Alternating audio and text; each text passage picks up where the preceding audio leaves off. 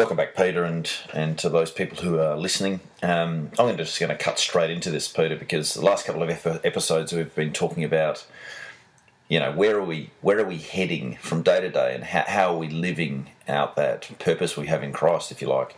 And uh, you've shared, you know, a summarisation, if you like, of what our purpose is. But, you know, what, what does that actually look like? Flesh that out a bit for us.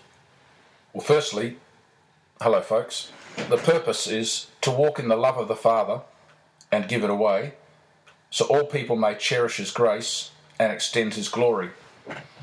I remember quite some years ago talking with someone who was sitting at the reception desk of a pathology lab, and in the middle of a phone call, someone from management came down, took off the mission statement from the wall behind them, pasted up a new one that had been laminated, and walked off.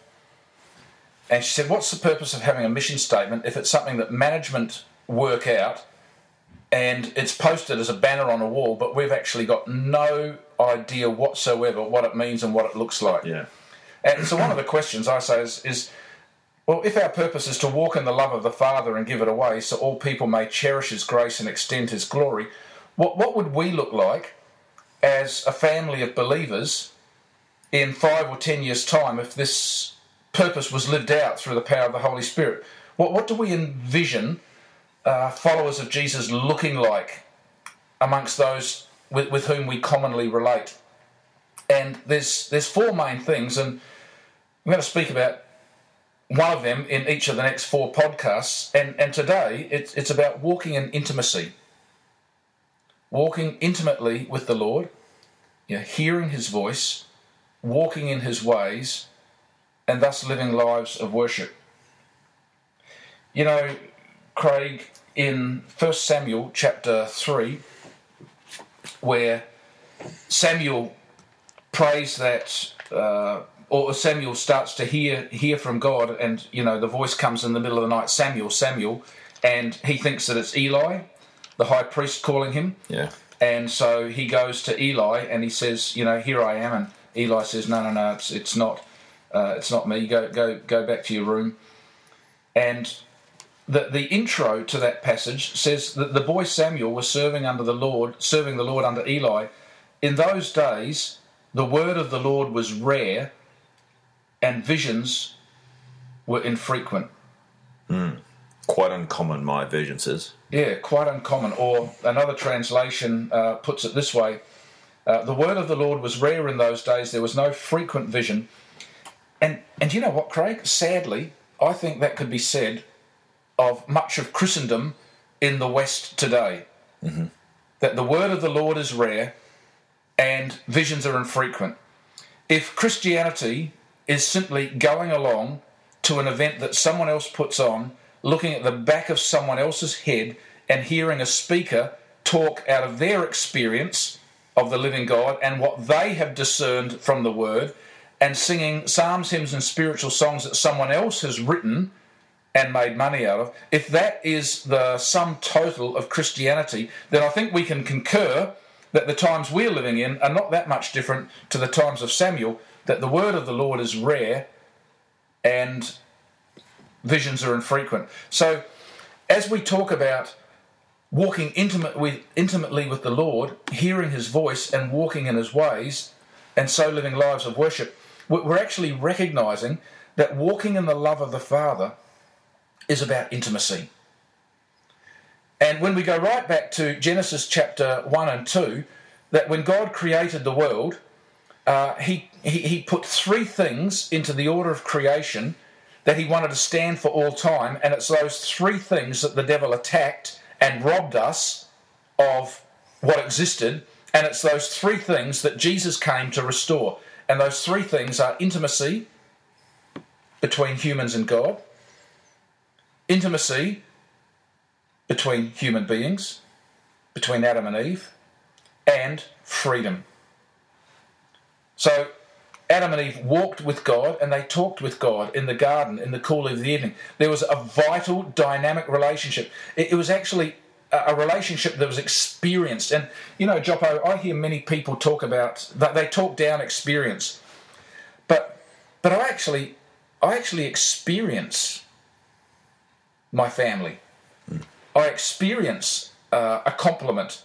I experience uh, a jealousy or, or an anger if I hear that other people are, are hurting them or or um, uh, bullying them. I I actually experience the warmth of a hug. And so our, our relationship with our loving Father is, is to be experienced. And so he created us for intimacy with him. Uh, out of the overflow of that intimacy with him, there is the wonderful invitation of intimacy with each other. And in all of that, the Heavenly Father gives us freedom. He says to Adam and Eve, you are free to eat the, the, the fruit of the tree, of, of any in, uh, eat the fruit of any tree in the, in the garden. And it's those three things that the devil knew were at the core and at the heart of a relationship between God and and and his, his creation. And so the devil sought to attack intimacy between God and man, intimacy between each other, and rob us of our freedom. So some of you have heard me say this before. There was a bloke called Jack Frost, funny name, in uh, America. And, and Joppo, he's, he's one of the best speakers about the Father heart of God that I've ever heard. If you're listening to this and you want me to Dropbox you his teachings on the Father Heart of God, I will. I, I remember on one run when I was when I was running, physically running, uh, he was uh, that I think it was about eight or ten sessions, and he'd been talking about uh, one session he'd been talking about father issues as a blockage to the Father Heart of God. Another one he's talking about mother issues to the mother um, issues that block us from the Father Heart of God, and and he led through a prayer in it, and I remember running and just bawling my eyes out, praying out loud the prayer. It was one of the most cleansing, healing moments that actually delivered me from some blockages in living love by the Father Heart of God. But that's an aside. I can send it to anyone who emails me about it. Uh, he says that intimacy is actually spelt into me see. Intimacy is not just going through the motions. Mm-hmm. It's not just a transaction. Oh, I've spoken to you. You spoke back, you know, g'day Joppo, g'day Peter, how you going? I'm okay. What's happening? Oh, not much. Oh, cool, sweet. You know, we've just had a transactional conversation, mm-hmm. but but we actually haven't engaged. Mm-hmm. We haven't learned about anything, about anything else. I, I haven't divulged about anything else. And if our relationships are just going to go on the surface of, how you going? Yeah, good, mate. What's been going on? Oh, I got the car serviced. Oh, really? Yeah, fifty thousand k's. Oh, it wasn't, wasn't too bad a price. You know, we can have a whole series of conversations around that. But none of them actually produce intimacy.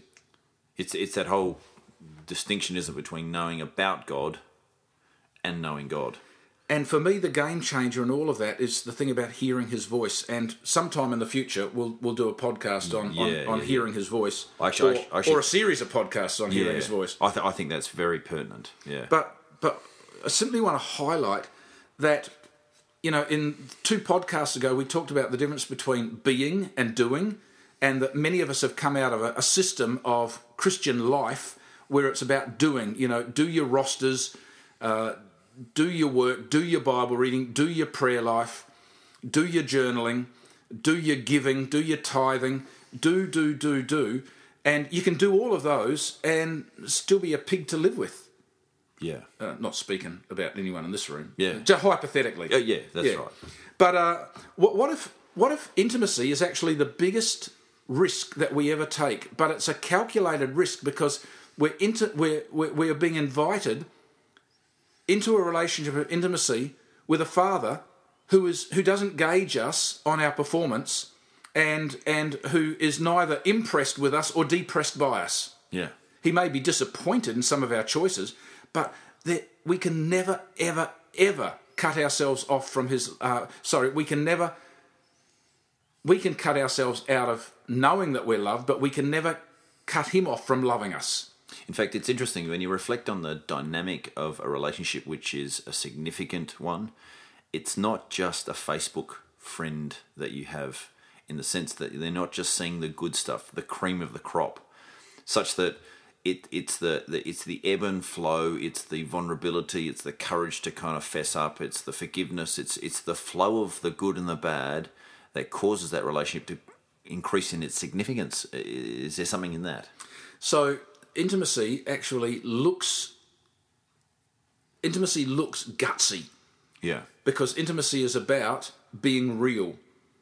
It's it's it, intimacy is simply when your wife comes into the room and you're reading the newspaper or you're uh, watching the sports or you're reading something on the on the iPad.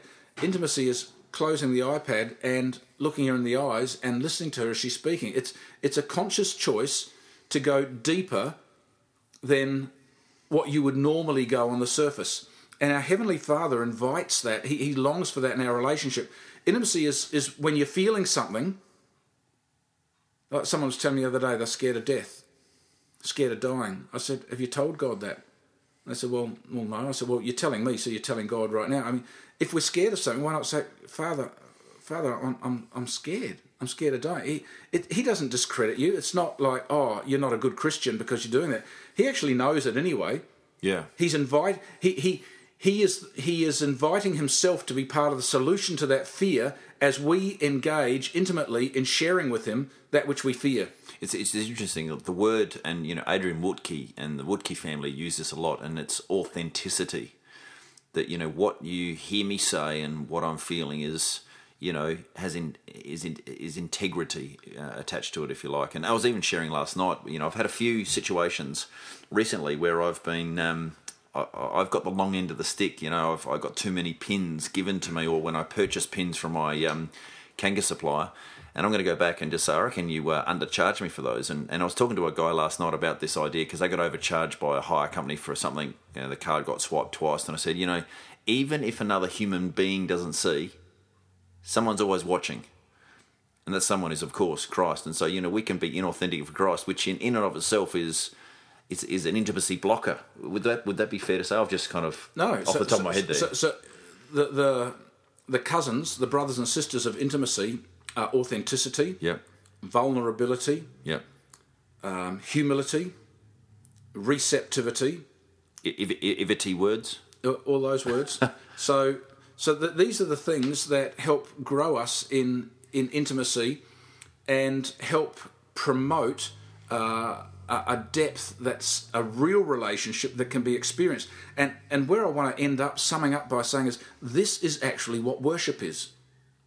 Yeah, right. That's I mean that's so that's, worship, a, that's a big thought. So worship is actually growing in intimacy, because that's a good thought. Because when, when I say I worship Julie, um, that doesn't mean that I don't see that she's got faults or shortcomings. It means it means I I know her worth, and there's an exclusivity about that relationship between her and me that has me wanting to see her increase in value. You know, when I when I uh, detail my car, when I vacuum clean my car, when I wash my car, when I wax my car, I increase its value. Do do you wax your car? Every now and then. Okay, yeah. Radio. Yeah. Yeah, no, good when, on you. when when when I uh, when I don't clean it, when I don't look after it, when I don't get it serviced. When I ignore it, I let it devalue. Okay, yeah. And anything that anything that I devalue depreciates. Yeah. Anything that I increase in value appreciates. Where your heart and is. And so I can appreciate something and it increases in value. So as we as we know, Father wants intimacy with us. He loves to uh, to loves to speak to us. He he loves to hear the very worst that's going on, even though he knows it. You know, just oh flippin' heck, God, God, I'm really frustrated by this. Uh, you know what that is? That's not a bitch. That's the beginning of a conversation. That's authenticity. That's authenticity. That's the yeah. beginning of a conversation where God can say, ah, okay, tell me more about that frustration. That's worship. Yeah. Because because our relationship with God is increasing in value. Because we are appreciating that he is the one who can do something about it, and he is the one who uh, who, who wants to hear our heart's desires. And so, so a value of of uh, intimacy helps us in our purpose of walking in the love of the Father and giving it away. Yeah, and it does remind me, you know, um, where your treasure is, there will your heart be also. Mm-hmm. Thanks, Peter. There's uh, some good thoughts there.